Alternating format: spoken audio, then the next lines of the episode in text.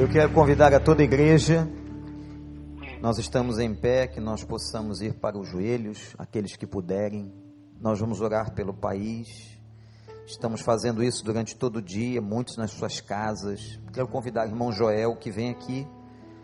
Ele vai estar clamando. Se você pudesse ajoelhar. Vamos orar por aqueles homens e mulheres que estão no parlamento agora. Como eu disse há pouco que eu me comuniquei com o doutor Harold Oliveira, ele estava previsto para votar às 8 horas da noite.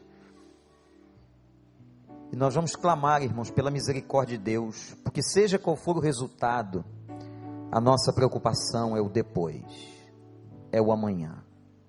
Clamemos ao Senhor. Vamos pedir a Deus a sua misericórdia. Quebrante o seu coração. Peça a Deus que tenha misericórdia dessa nação. Feliz é a nação cujo Deus é o Senhor.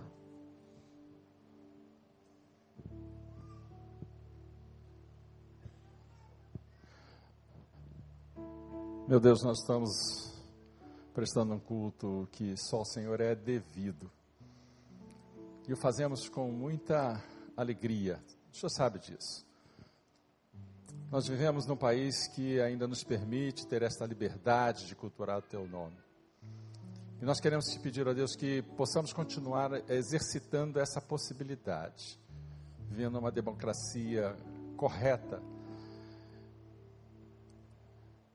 Que sejamos livres desses desmandos que aconteceram recentemente, ó Deus, e que tem feito este povo brasileiro sofrer, nós sofrermos, mas nós temos ao Senhor para recorrer e é por isso que nós estamos falando com o Senhor neste momento. Lembrando que feliz é a nação cujo Deus é o Senhor.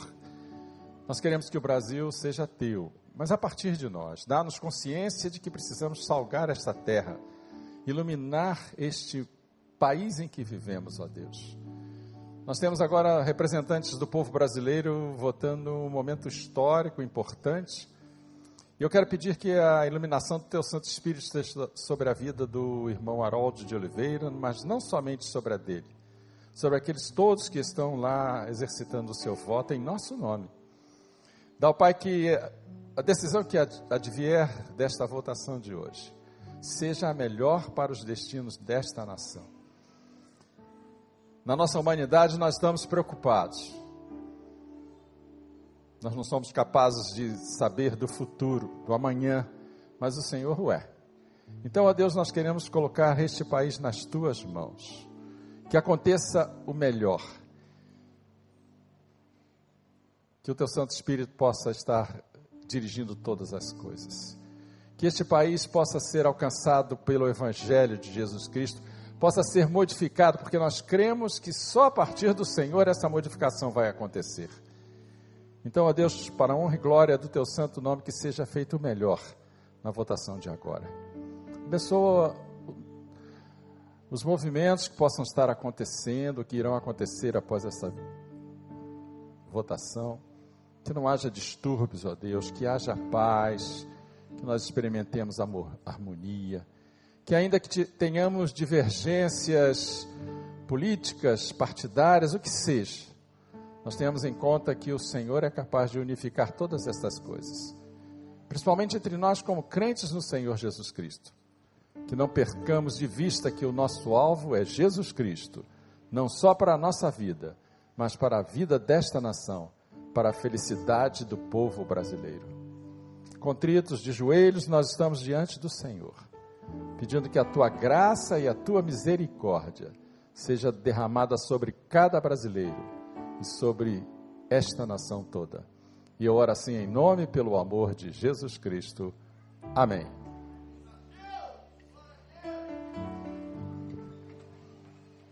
Graças a Deus. Pode sentar, irmão. Quero convidá-los a que abram suas Bíblias no segundo livro dos Reis, capítulo 2. Segundo livro dos Reis, capítulo 2. Deixa eu fazer aqui uma pesquisazinha rápida. Quantos não estiveram aqui pela manhã? Não estiveram? Levantem as mãos, bem alto. Quase todos, não é? Não estiveram aqui pela manhã. Eu estava dizendo pela manhã que nós temos uma responsabilidade como igreja. Estou escrevendo um artigo, aliás, acabei de escrever um artigo que vai sair na próxima publicação da revista Elos, a nossa revista, que nós temos uma responsabilidade muito grande com tudo que está acontecendo. Não são só os políticos, os governantes, mas o papel da igreja deve ser um papel de postura de oração, de postura ética, de postura cristã. Nós nos baseamos na palavra de Deus, devemos dar um bom testemunho. E hoje pela manhã nós falávamos exatamente isso com a igreja. Mas não podíamos à noite deixarmos de continuar a mesma temática, porém agora nesse texto de 2 Reis, capítulo 2, versículo 19. Num texto milagroso, espetacular. E diz assim a palavra do Senhor em 2 Reis 2,19. Alguns homens da cidade foram dizer a Eliseu: Como podes ver, esta cidade está bem localizada, mas a água não é boa e a terra é improdutiva. Disse ele: Ponham sal numa tigela nova e tragam-na para mim. Quando a levaram, ele foi à nascente, jogou sal ali e disse: Assim diz o Senhor: Purifiquei esta água, não causará mais mortes, nem deixará a terra improdutiva. E até hoje, a água permanece pura, conforme a palavra de Eliseu. Que Deus nos abençoe. Irmãos, a história que nós estamos vendo aqui, que acabamos de ler, se passa numa das cidades de Israel, a cidade de Jericó. É interessante que essa cidade é uma das cidades mais antigas registradas e com registros na história. Vocês terem uma ideia, há registros sobre Jericó que datam de mais de 12 mil anos atrás. Jericó era um oásis no deserto da Judéia, no sul da Palestina, no sul de Israel. Jericó tem uma importância na Bíblia extraordinária. Em Jericó aconteceram alguns fatos marcantes, como as quedas do muro de Jericó, através dos gritos do exército de Josué. Em Jericó viveu Elias. Por Jericó passou o profeta Eliseu, como está no texto. Em Jericó também estava, e está até hoje, uma árvore que é a mesma árvore, é o mesmo tipo de árvore aquela que Zaqueu subiu. Lembram do texto? Diz a Bíblia que Zaqueu era homem de pequena estatura, um pouco menor do que eu, e que sobe num sicômoro para ver Jesus passar. Cidade de Zaqueu, cidade de Eliseu, de Elias, de Josué e do cego Bartimeu. Jericó foi uma cidade importante na história política e geográfica de Israel. Se você conhece Jericó hoje, uma cidade com quase 40 mil habitantes, uma cidade que está debaixo da autoridade palestina, uma cidade ainda com muito verde por causa da água e das fontes de Jericó, você fica se lembrando quando vai ali, quantas coisas, quantos relatos da Bíblia aconteceram naquele lugar. E aqui está um deles. Esse texto mostra que a cidade de Jericó, irmãos, ela tinha, na verdade, duas características muito importantes. E vejam se há alguma semelhança com o momento político que a gente está vivendo. Os homens diziam duas coisas sobre a cidade, pastor Tiago. Primeiro, que a cidade era uma cidade agradável, uma cidade bonita, uma cidade com muito verde. Mas a segunda característica que os homens apresentavam sobre Jericó é que a cidade de Jericó estava morrendo, literalmente, porque as águas e as fontes da cidade haviam sido contaminadas e estragadas, e não foi pela Samarco. A água estava ruim. O que adianta uma cidade bonita, uma cidade estruturada, um oásis sem água? É muito simples você imaginar. O povo sem água para beber. A plantação não tinha água para verdejar os seus frutos. Os animais morriam de sede. Havia uma maldição na cidade. Havia uma praga na cidade. A terra ficaria estéril. O gado morreria, a agricultura comprometida as pessoas morrendo de sede, a beleza das flores e etc., as águas de Jericó estavam doentes. Quando nós estamos passando por esse momento sociopolítico no Brasil, por essa crise econômica que abalou e tem abalado todos nós, num país que já bate 10 milhões de pessoas sem emprego, um país que está assolado por uma notícia ou por notícias de corrupção. Nós chegamos à mesma conclusão do que os homens de Jericó chegaram. Nós vivemos num país lindíssimo. Um país cheio de belezas naturais, de norte a sul. Desde lá do norte, desde a Amazônia, passando pelo nordeste de suas praias maravilhosas o centro-oeste do Brasil, campos lindíssimos, chapadas, vindo para o sudeste, descendo ao sul. Esse Brasil é muito bonito. E tem gente aqui de tudo quanto é lado, não é? Ou que tem origem em todo lado. Deve ter aqui filho de baiano. Tem baiano aqui hoje? Tem baiano? Levanta a mão os baianos aí. Olha quanto baiano. Tem gente de Pernambuco? Olha, tem gente de Pernambuco, tem gente de Natal, tem lá atrás, claro que tem. Fortaleza, Pastor Marcos, seu maior representante. Olha, tem gente de Fortaleza, sim. Tem gente do Rio Grande do Sul aqui? Tem gente do Rio Grande do Sul. Tem de Santa Catarina? Tem. Onde? Tem ali, olha lá, Santa Catarina. Tem do Paraná? Curitiba, interior, tem gente do Paraná. São Paulo. Olha aí o pessoal da fumaça, pessoal do interior. Muita gente, não é? Tem gente do Mato Grosso do Sul. Aí já é pedir demais. Opa, apareceu ali, ó. Tem gente ali. Né? Tem gente de Mato Grosso, Cuiabá, ou a, a, redondeza ali de Cuiabá. Tem alguém? Não? Tem, quem mais? Tem gente de Goiás aqui? Tem gente de Goiás, olha lá, tem gente de Goiás. Estou esquecendo de algum lugar. Tem gente de Maceió. Maceió? Paraíba, tem Paraíba aqui? Tem Paraíba. Olha lá, ficou em pé. Paraibano é sempre orgulhoso da sua terra natal, né, Pastor Tiago? Pastor Tiago é um paraibano de mão cheia e cabeça grande, como todo bom paraíba cearense. Quem tem a cabeça maior, Pastor Tiago? É o paraibano ou o cearense? É o Pastor Marcos, não é? é. Não é nenhum nem outro, né? Muito bem. Tem todo lado. Esqueci algum lugar? para não causar. Brasília? Acre, misericórdia. Tem alguém do Acre aqui? Tem? Não, não tem um acreano aqui. Alguém de Rondônia?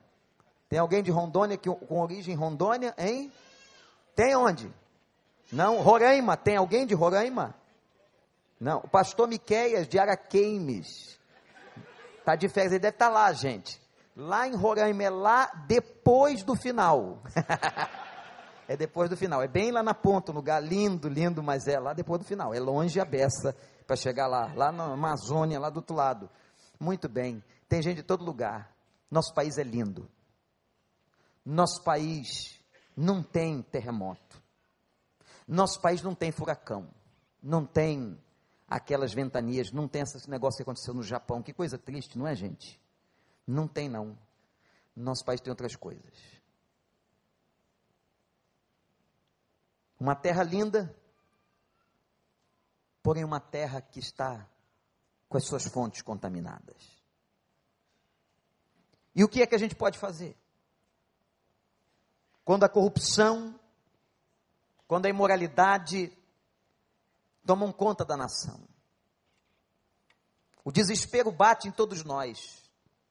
A gente fica perguntando onde é que a gente devia estar hoje. De frente à televisão, como muitos estão agora.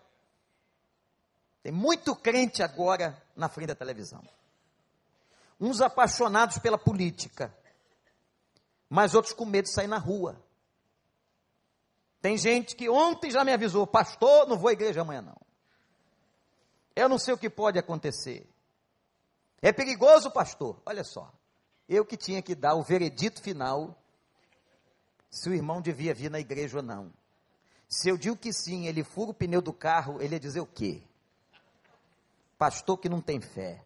Profetizou a mentira. E olha aí, furei meu pneu na Avenida das Américas. Eu sou uma outra coisa qualquer. Tem muita gente que está em casa com medo. Mas com medo de tudo que a gente está vivendo. O que fazer?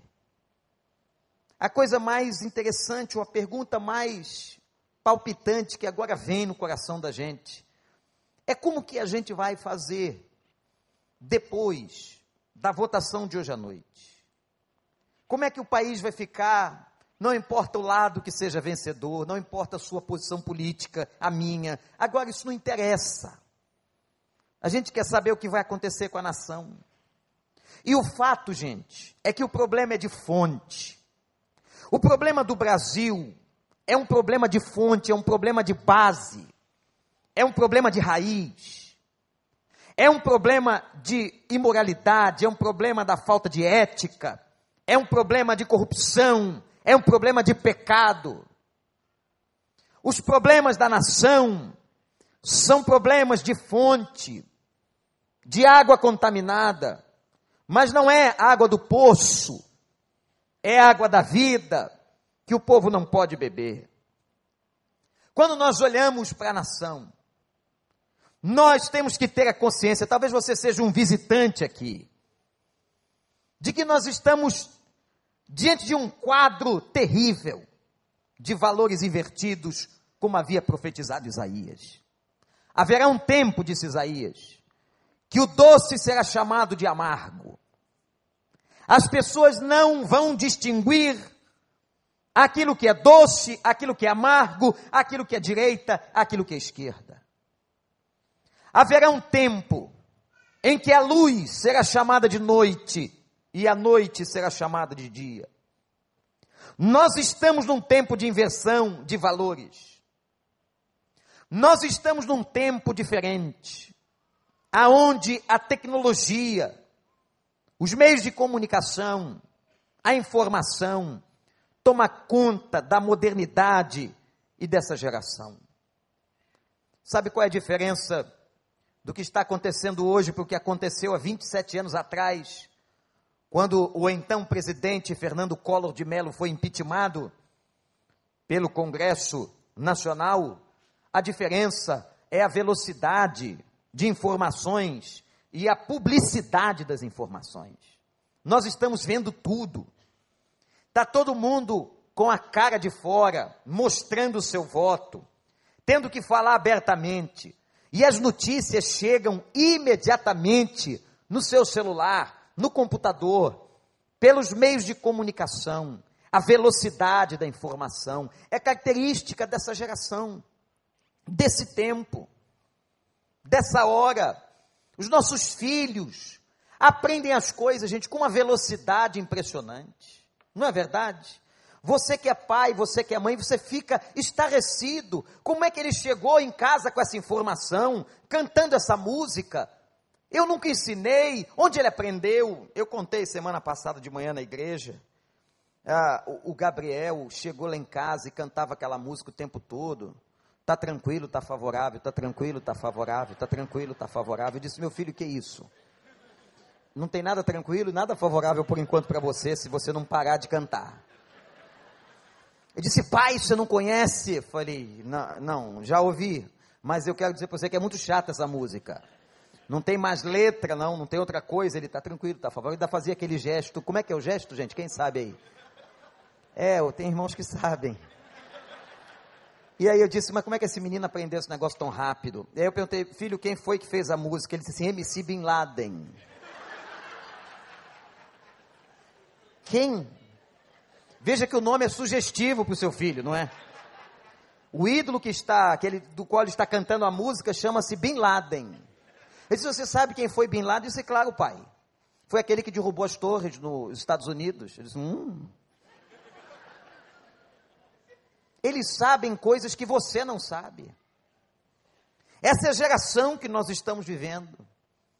É um povo, num outro tempo, num outro momento, mas é um povo que continua idólatra, místico. O povinho místico é o nosso.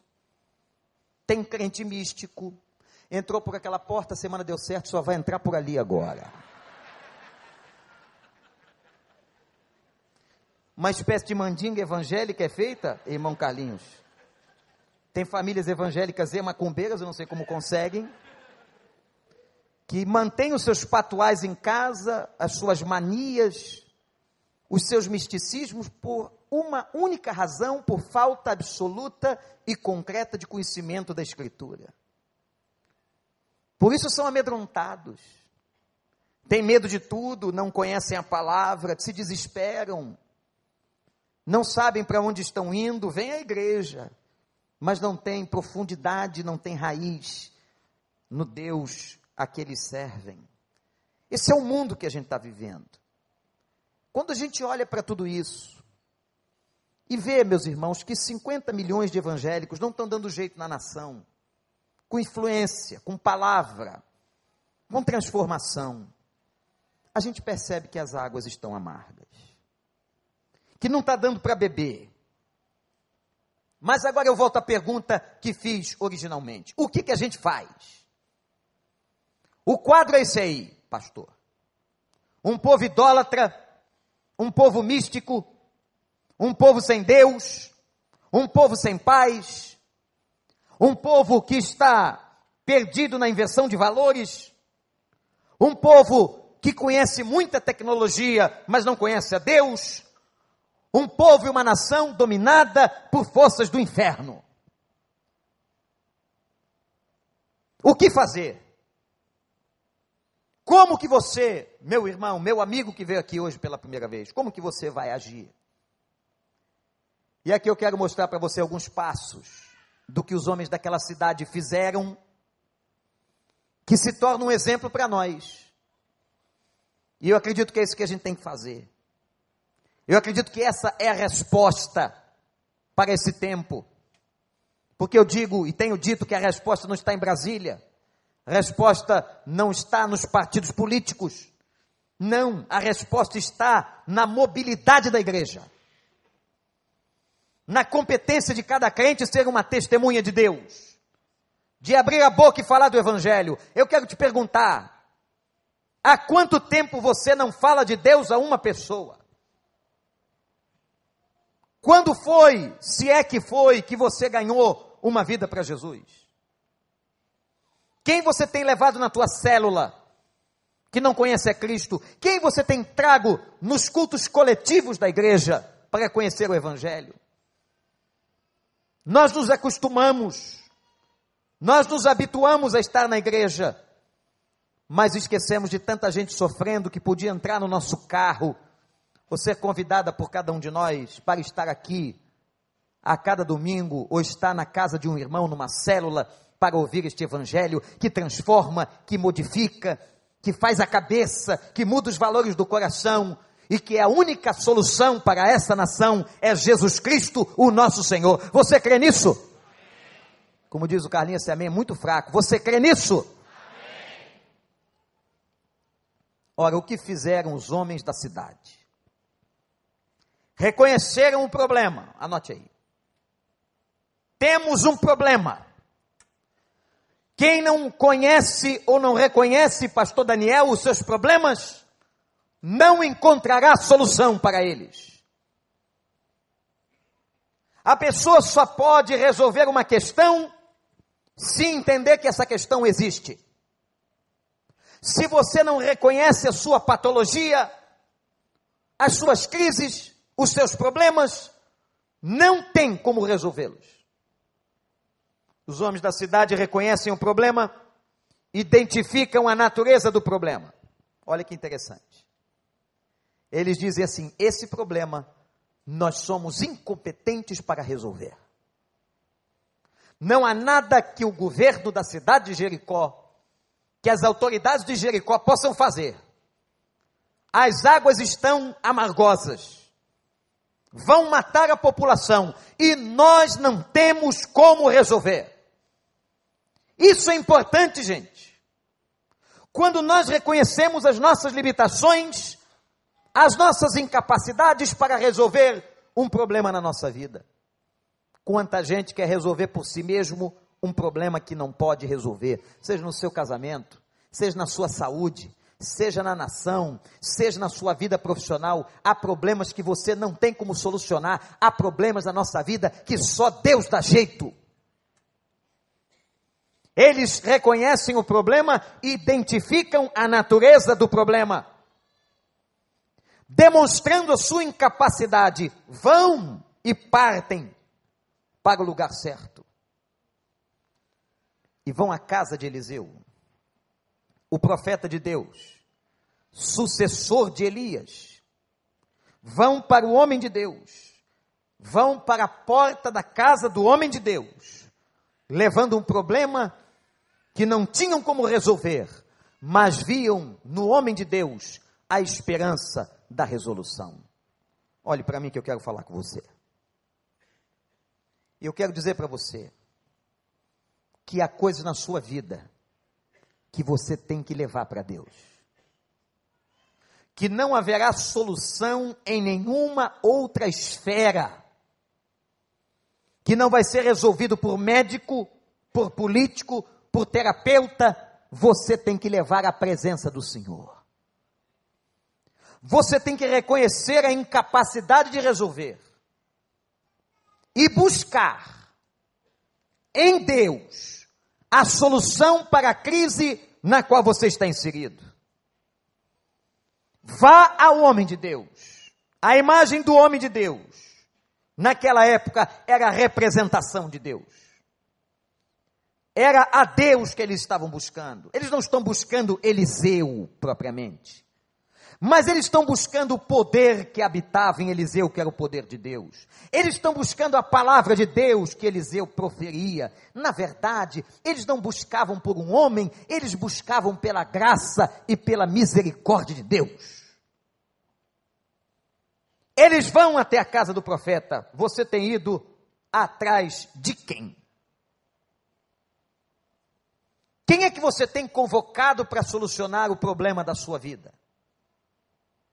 Qual é a pessoa que você tem atribuído poder para resolver as suas questões?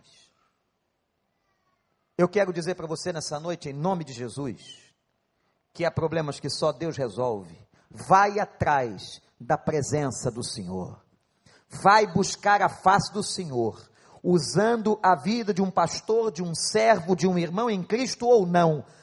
O fato é, vai para o joelho buscar a presença de Deus. Porque é só em Deus que você vai encontrar a solução. Encontrar o poder que precisa para viver.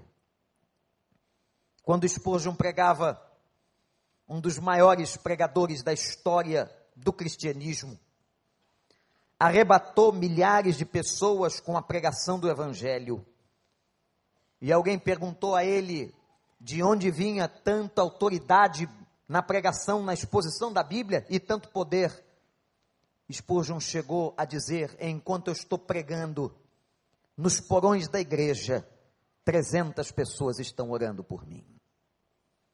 O que sustenta um homem de Deus, o que sustenta uma igreja, o que sustenta uma família, gente, é a oração.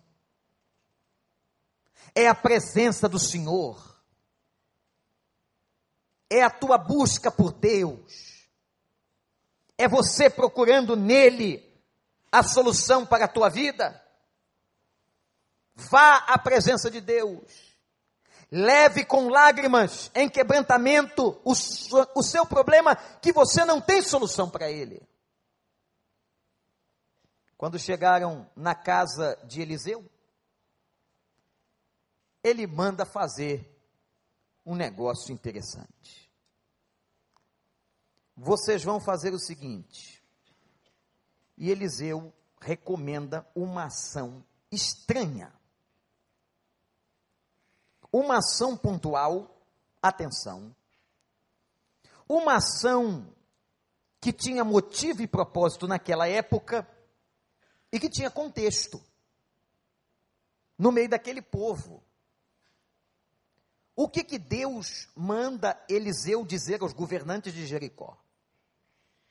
Vocês vão pegar um punhado de sal e vão levar a fonte e as fontes da cidade e vão jogar o sal nas fontes. Veja que a ordem foi para Eliseu, não foi para você. Porque amanhã, segunda-feira, vai um monte de gente jogar sal atrás da porta. Jogar sal no carro. Eu passei uma experiência muitos anos no meu ministério, muito curiosa. Nós tínhamos uma pessoa muito mística entre nós. Trabalhava conosco, estávamos para resolver uma questão na igreja, a igreja era bem pequena, isso já tem mais de 20 anos. E ela, eu não sabia o que ela tinha feito, mas cheguei numa sala da propriedade antiga da igreja, lá na rua Genário de Carvalho 2400. Tínhamos um pequeno gabinete ali, e uma cadeira e uma mesa onde eu trabalhava, e quando puxei a minha cadeira, havia um punhado de sal em cima dela. Eu coloquei a mão, botei na língua, era sal. Não era cocaína nem qualquer outra coisa. Eu disse: quem foi que jogou sal na cadeira do pastor? Irmãos, comecei um processo investigatório. Eu mesmo. Para tentar descobrir, e era mais fácil, tinha pouca gente na igreja, quem havia entrado no gabinete do pastor e jogado sal na cadeira. Descobri. Com meu tino de detetive. Não era muito difícil, eu sabia quem tinha tido acesso à chave e a irmã jogou sal e eu fui a ela. E eu disse, irmã, só há duas opções para a irmã: ou confessar a verdade ou mentir. A irmã jogou sal na cadeira do pastor. Primeira característica de uma pessoa sincera que não quer mentir é ficar quieta. Vou repetir a pergunta: a irmã jogou sal na cadeira do pastor? Ela olhando para mim, disse: Joguei. Muito bem. Tendo confessado o ato, explique-me. Por quê? Pastor, nós estamos passando uma situação, temos uma questão a resolver na igreja. Achei que o senhor ia ficar mais nervoso, fui a uma sessão da Universal, peguei um punhado de sal que estava sendo vendido e trouxe para, para me benzer. Exatamente. Então o sal era para libertar todos os espíritos que podiam vir à minha cadeira ou me contaminar com irascividade ou com falta de sabedoria. Eu disse, irmã, que gesto tão bonito que a irmã teve tão amoroso para com o pastor, só foi errado. Porque hoje a Bíblia diz que sal espiritual somos nós. Foi Jesus quem disse: Vós sois sal da terra. Pastor, isso está na Bíblia, disse está. É um texto pouco conhecido, que diz que nós somos o sal da terra e a luz do mundo, que está no Sermão da Montanha, capítulo 5. A irmã já leu o Sermão da Montanha, sabe onde fica Novo Testamento. onde Jesus declara que nós somos o sal. E de que nós não precisamos mais desse tipo de proteção, porque em nós agora habita o seu Espírito. Nós somos batizados no Espírito de Deus. E nós somos o templo do Espírito Santo. Louvado seja o nome do Senhor. E 1 João capítulo 5 diz assim: vai aprendendo aí que não é só ela que precisa dessa lição, não. Aquele que tem o Espírito de Deus, o maligno, não lhe toca. Ela disse, aleluia, e fez o sinal da cruz. Graças a Deus. Imagine meu sentimento de falência de ensino doutrinário na igreja. Eles não estão ensinando Bíblia nenhuma, não é possível. Irmã tem vindo na escola dominical? Tem, pastor. Então a irmã precisa de mais lição. Lê mais. Irmãos, o sal somos nós. Agora eu faço conexão do texto de Eliseu, que manda jogar sal nas fontes das águas de Jericó, com Mateus capítulo 5. Porque o que eu estou entendendo agora na nação é que ou nós assumimos o papel de sal e vamos para dentro Vamos para dentro dos miolos e do meio onde a corrupção se instalou, mas não para sermos contaminados por ela, mas para destruirmos, sermos luz, fazermos a diferença. Ou o Brasil continuará na sua trajetória de derrota. Ou a igreja assume o seu papel como sal da terra, nessa terra, inserida no contexto ou não adianta nós realizarmos dezenas de votações, que não vai dar jeito no país. O que dá jeito no Brasil é Jesus. Quem dá jeito no Brasil é o Evangelho. Você acredita nisso? Acredita mesmo? Então por que, que não prega?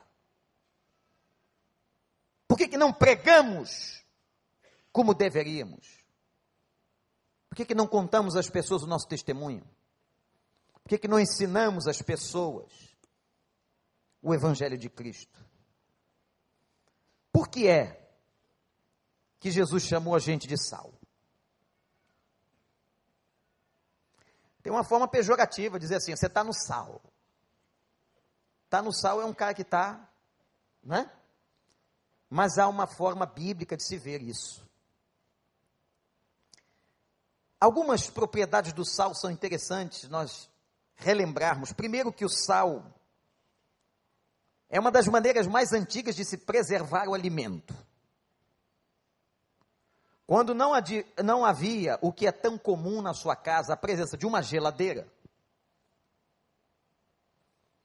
eles colocavam sal para preservar os alimentos.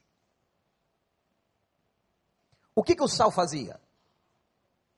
O sal evitava o processo de apodrecimento. Olha que interessante. Quando Jesus diz que nós somos o sal, é a igreja, sou eu e você em Cristo, com bom testemunho, que vamos evitar o processo de apodrecimento da carne e do mundo. O mundo será menos podre se a igreja for mais sal. Louvado seja o nome do Senhor. Nós precisamos entender que esse mundo carnal ele vai apodrecendo e só a igreja, só o testemunho da igreja com o nome de Jesus pode interromper o apodrecimento. A carne é um negócio interessante. Você gosta de carne, não é? Você é carnívoro. Mas cuidado para não ser carnal. O pastor Valdo Fonseca, da Igreja Batista do Cajuru, na cidade de Curitiba, me contou certa vez uma experiência que ele teve com um filho. Passando ao lado de um açougue, estava sendo feita a entrega daquelas peças grandiosas de carne lá dentro da geladeira, do frigorífico do açougue. E o filho dele passou e sentiu aquele cheiro de carne crua aquele cheiro ruim, de sangue, porque a carne crua tem sangue, e o sangue não tem um cheiro muito favorável. E o filho dele perguntou a ele: Pai, como é que esses homens conseguem trabalhar no açougue e transportar esses pedaços de carne do caminhão para dentro da geladeira? O pastor Valdo disse: Vamos perguntar. Vamos perguntar a eles como é que eles conseguem, meu filho. E eles então foram perguntar a um daqueles rapazes que carregavam as peças e perguntaram: Como é, disse o menino, que o senhor consegue transportar esses, essas carnes e acostumar com esse cheiro? Ele disse exatamente o que você acabou de declarar. A gente acaba acostumando com o cheiro da carne. A gente se acostuma com a carnalidade. A gente se acostuma com o pecado. A gente se acostuma com o apodrecimento, com a imoralidade e por isso, meus irmãos, ou nós vamos ser agentes de preservação, para que as coisas não apodrecem, ou então tudo que está acontecendo ou vai acontecer, de nada vai adiantar, porque o povo de Deus se manteve calado. Segunda propriedade que o sal tem: o sal é tempero. Cuidado para não exagerar, porque tem hipertensos na congregação. Mas uma comida sem sal, hein? Você pode ter já acostumado, você pode até já gostar um pouquinho, mas uma picanha hum, colocada na churrasqueira com aquele salzinho, vai dizer que você agora não salivou um peixinho na brasa salgado, um pãozinho de queijo com sal para os mineiros. O sal é tempero. A igreja pode dar tempero numa sociedade destemperada, numa sociedade triste, numa sociedade sem esperança. A igreja pode dar o tempero que está faltando a essa geração o tempero, meus irmãos, que o mundo não tem. O tempero da alegria. O tempero da esperança que o mundo perdeu. Pessoas que você encontra na rua todo dia, que não tem alegria, que não tem motivação, mas que quando você chega perto, você pode levar para elas o tempero, alegria esperança. É tão bom quando a gente vai chegando num lugar e as pessoas dizem assim: que bom que você chegou. É tão bom quando você percebe que as pessoas não torcem o nariz para você. Quando a sua presença não é inadequada nem indesejada. É isso que significa ser tempero. É fazer uma diferença. É dar um salzinho, um gostinho a mais. A igreja está no mundo, você está aqui. Você não foi arrebatado depois da sua salvação. Você está aqui para dar um tempero nesse tempo e nessa geração. O tempero, o sal, a preservação dos alimentos. Eu diria uma outra e última característica: o sal. Ele não pode perder sua função. Jesus disse que quando o sal se torna insípido, ele, é, ele serve para quê? Quem se lembra do texto? Para tapar buraco de rua. Hoje não se tapa mais buraco de rua com sal. Hoje se tapa buraco de rua com asfalto. Mas naquela época, aquele monte de sal insípido do Mar Morto, que perdia a capacidade de salgar, virava pó. E eles usavam para pavimentar as estradas. E meus irmãos, Jesus diz que o sal, aquele tipo de sal, era pisado pelas pessoas.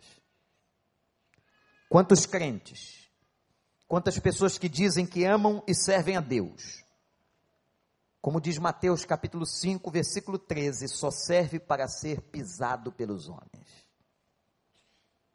Os crentes são pisados porque perdem a moral, porque perdem a sua dignidade, porque perdem o senso de justiça, porque perdem o bom testemunho, são pisados pelos homens.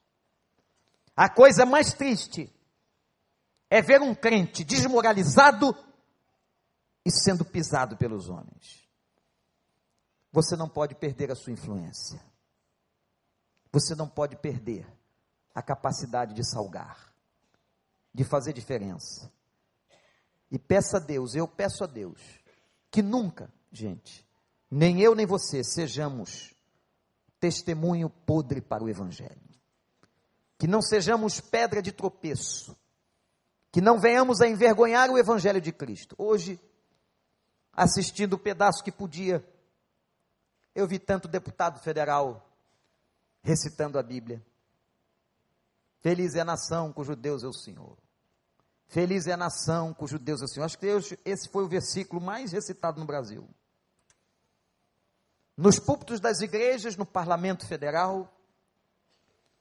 Mas se nós não fizermos a nossa parte como sal da terra nessa terra, salgando, sendo tempero, fazendo a diferença, não perdendo a nossa função, minha gente, de que adianta proclamar com os lábios, se o coração está longe de mim, diz o Senhor.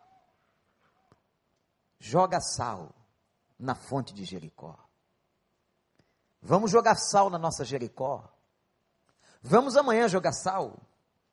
Mas não é esse sal que você pega por aí, nessas igrejas, não. Não é esse sal do mercado, não é esse tipo de sal do restaurante, não. Você tem que ser jogado como testemunha nas fontes podres da cidade, nos escritórios, nas universidades, nas escolas, nos condomínios, através das células, para que nós possamos salgar essa terra. Quando Eliseu mandou que jogassem o sal ele vai fazer uma declaração extraordinária. E ele diz assim: Eu purificarei, em nome de Deus, as águas de Jericó, e nunca mais dela sairá a morte. Que coisa extraordinária. Se pudéssemos nós agora dizer: Eu serei jogado nas fontes do Brasil e dessa cidade, dessas águas Nunca mais sairá o pecado e imoralidade. Nunca mais sairá a morte para os nossos filhos e para as futuras gerações. Nós somos o sal das fontes mortas da cidade. Eliseu, o homem de Deus. Talvez tenha alguém aqui que diga, pastor, eu estou assim. Eu não faço diferença minha vida não faz diferença. Eu tenho dado um péssimo testemunho. Aliás, outros podem dizer, nem confiar em Deus eu confio. Vim aqui porque me convidaram, mas não me converti. Eu quero convidar você a que você abra o coração para Jesus, a que você aceite Cristo como seu Salvador, porque Ele é o único e a única esperança dessa terra e que você, a partir de hoje, se transforme pelo poder de Deus num agente de transformação das fontes da cidade. Abaixe a sua cabeça agora e ore comigo. Venha colocar-se agora diante de Deus. Venha pedir a Deus misericórdia. Você quem Deus chamou. Você que ouviu a palavra você que recebeu o toque do Espírito essa noite. Quem sabe? Quem sabe? Você agora sente que precisa ser melhor. Você que está na internet ou aqui, que talvez chegue à conclusão honesta e difícil de que você não tem sido quem Deus gostaria que fosse. Mas que você gostaria agora de tomar uma decisão ao lado de Jesus. de restaurar a sua vida. Quem sabe alguns vão voltar ao primeiro amor, como foi cantado aqui hoje à noite. Quem sabe alguns místicos e religiosos vão entender que não é religião que salva, é Jesus. Foi contigo que ele falou? Eu quero orar por você. A todos quantos o Espírito de Deus falou nessa noite, você sentiu que foi contigo. E você quer dizer a Deus, Pai, eu quero assumir a postura de ser sal da terra eu quero também ser um agente de transformação nas fontes podres desse país, dessa cidade, lá no meu trabalho, lá na minha universidade, lá na minha escola. Eu não tenho sido aquilo que o Senhor gostaria que eu fosse, mas eu quero assumir um compromisso neste momento de ter a minha vida mudada. Eu me coloco nas tuas mãos. Quem gostaria de se colocar nas mãos do Senhor? Eu quero orar por você. Levante a sua mão onde você está. Se você pode dizer agora comigo, eu preciso, pastor, eu quero ser esse agente de transformação. Deus abençoe, Deus abençoe. Pode levantar a sua mão. Deus abençoe, Deus abençoe, Deus abençoe, Deus abençoe, Deus abençoe, Deus abençoe. Graças a Deus. Graças a Deus, Deus é fiel. Essa proposta é de Deus para você, não é do pastor. O compromisso que você está fazendo ao levantar a sua mão é com Deus, não é comigo, não é com a Igreja Batista, nada disso. Mas se você quer fazer parte desse exército de elite, de gente séria, que quer ser jogado nas águas podres para transformá-las, levante sua mão e diga: Eu quero, eu quero, graças a Deus. Eu vou conclamar a toda a igreja que fique em pé, nós vamos adorar ao Senhor cantando. Carlinhos vai nos conduzir. Eu quero orar com você e pela sua família, todos aqueles que levantaram suas mãos essa noite, venham aqui à frente. Eu quero orar por você, eu quero orar pela sua casa. Deus sabe quem foi que levantou a mão. Não tenha constrangimento, pode vir aqui. E com esse gesto está dizendo: Deus falou comigo, eu quero ser um agente de transformação. Eu quero dar um bom testemunho, eu quero fazer diferença nesse tempo Talvez você que esteja afastado da igreja, ou então esteja vindo à igreja, mas afastado de Deus. Se Deus falou contigo agora, venha. Podem chegar bem à frente aqui, podem chegar. Deus abençoe. Vou pedir para os pastores e para os conselheiros virem para o lado dessas pessoas aqui em nome de Jesus. Pode vir. Minha vida entrego a ti os meus sonhos entrego. Pode vir. Pode caminhar até aqui. Pode chegar mais para cá. Vocês aqui à minha direita. Uma Débora, pode se aproximar com essas pessoas. Podem vir. Vem. Pastores, acolham essas pessoas, irmãs, esposas dos pastores também. Pode vir. Se Deus falou com você, venha. Eu quero ser fonte de graça. Você quer isso? Você quer ser uma bênção? Você quer fazer a diferença? Se Deus contigo falou, venha. Pode vir. Deus é bom, graças a Deus. Graças a Deus. Vamos adorar, vamos cantar todos essa canção em espírito de oração. É, Senhor do universo. Tá faltando você aqui, pode vir. Nós vamos orar por você pela sua família. Para que você seja um agente dentro de casa. Para que o Filho de Deus, o Senhor Jesus, atue na sua vida.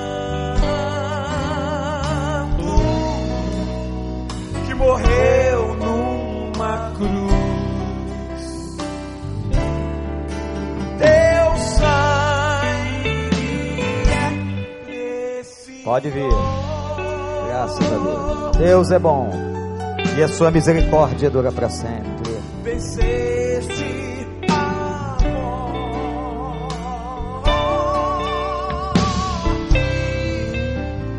Estás assentado ao lado de Deus. Vem.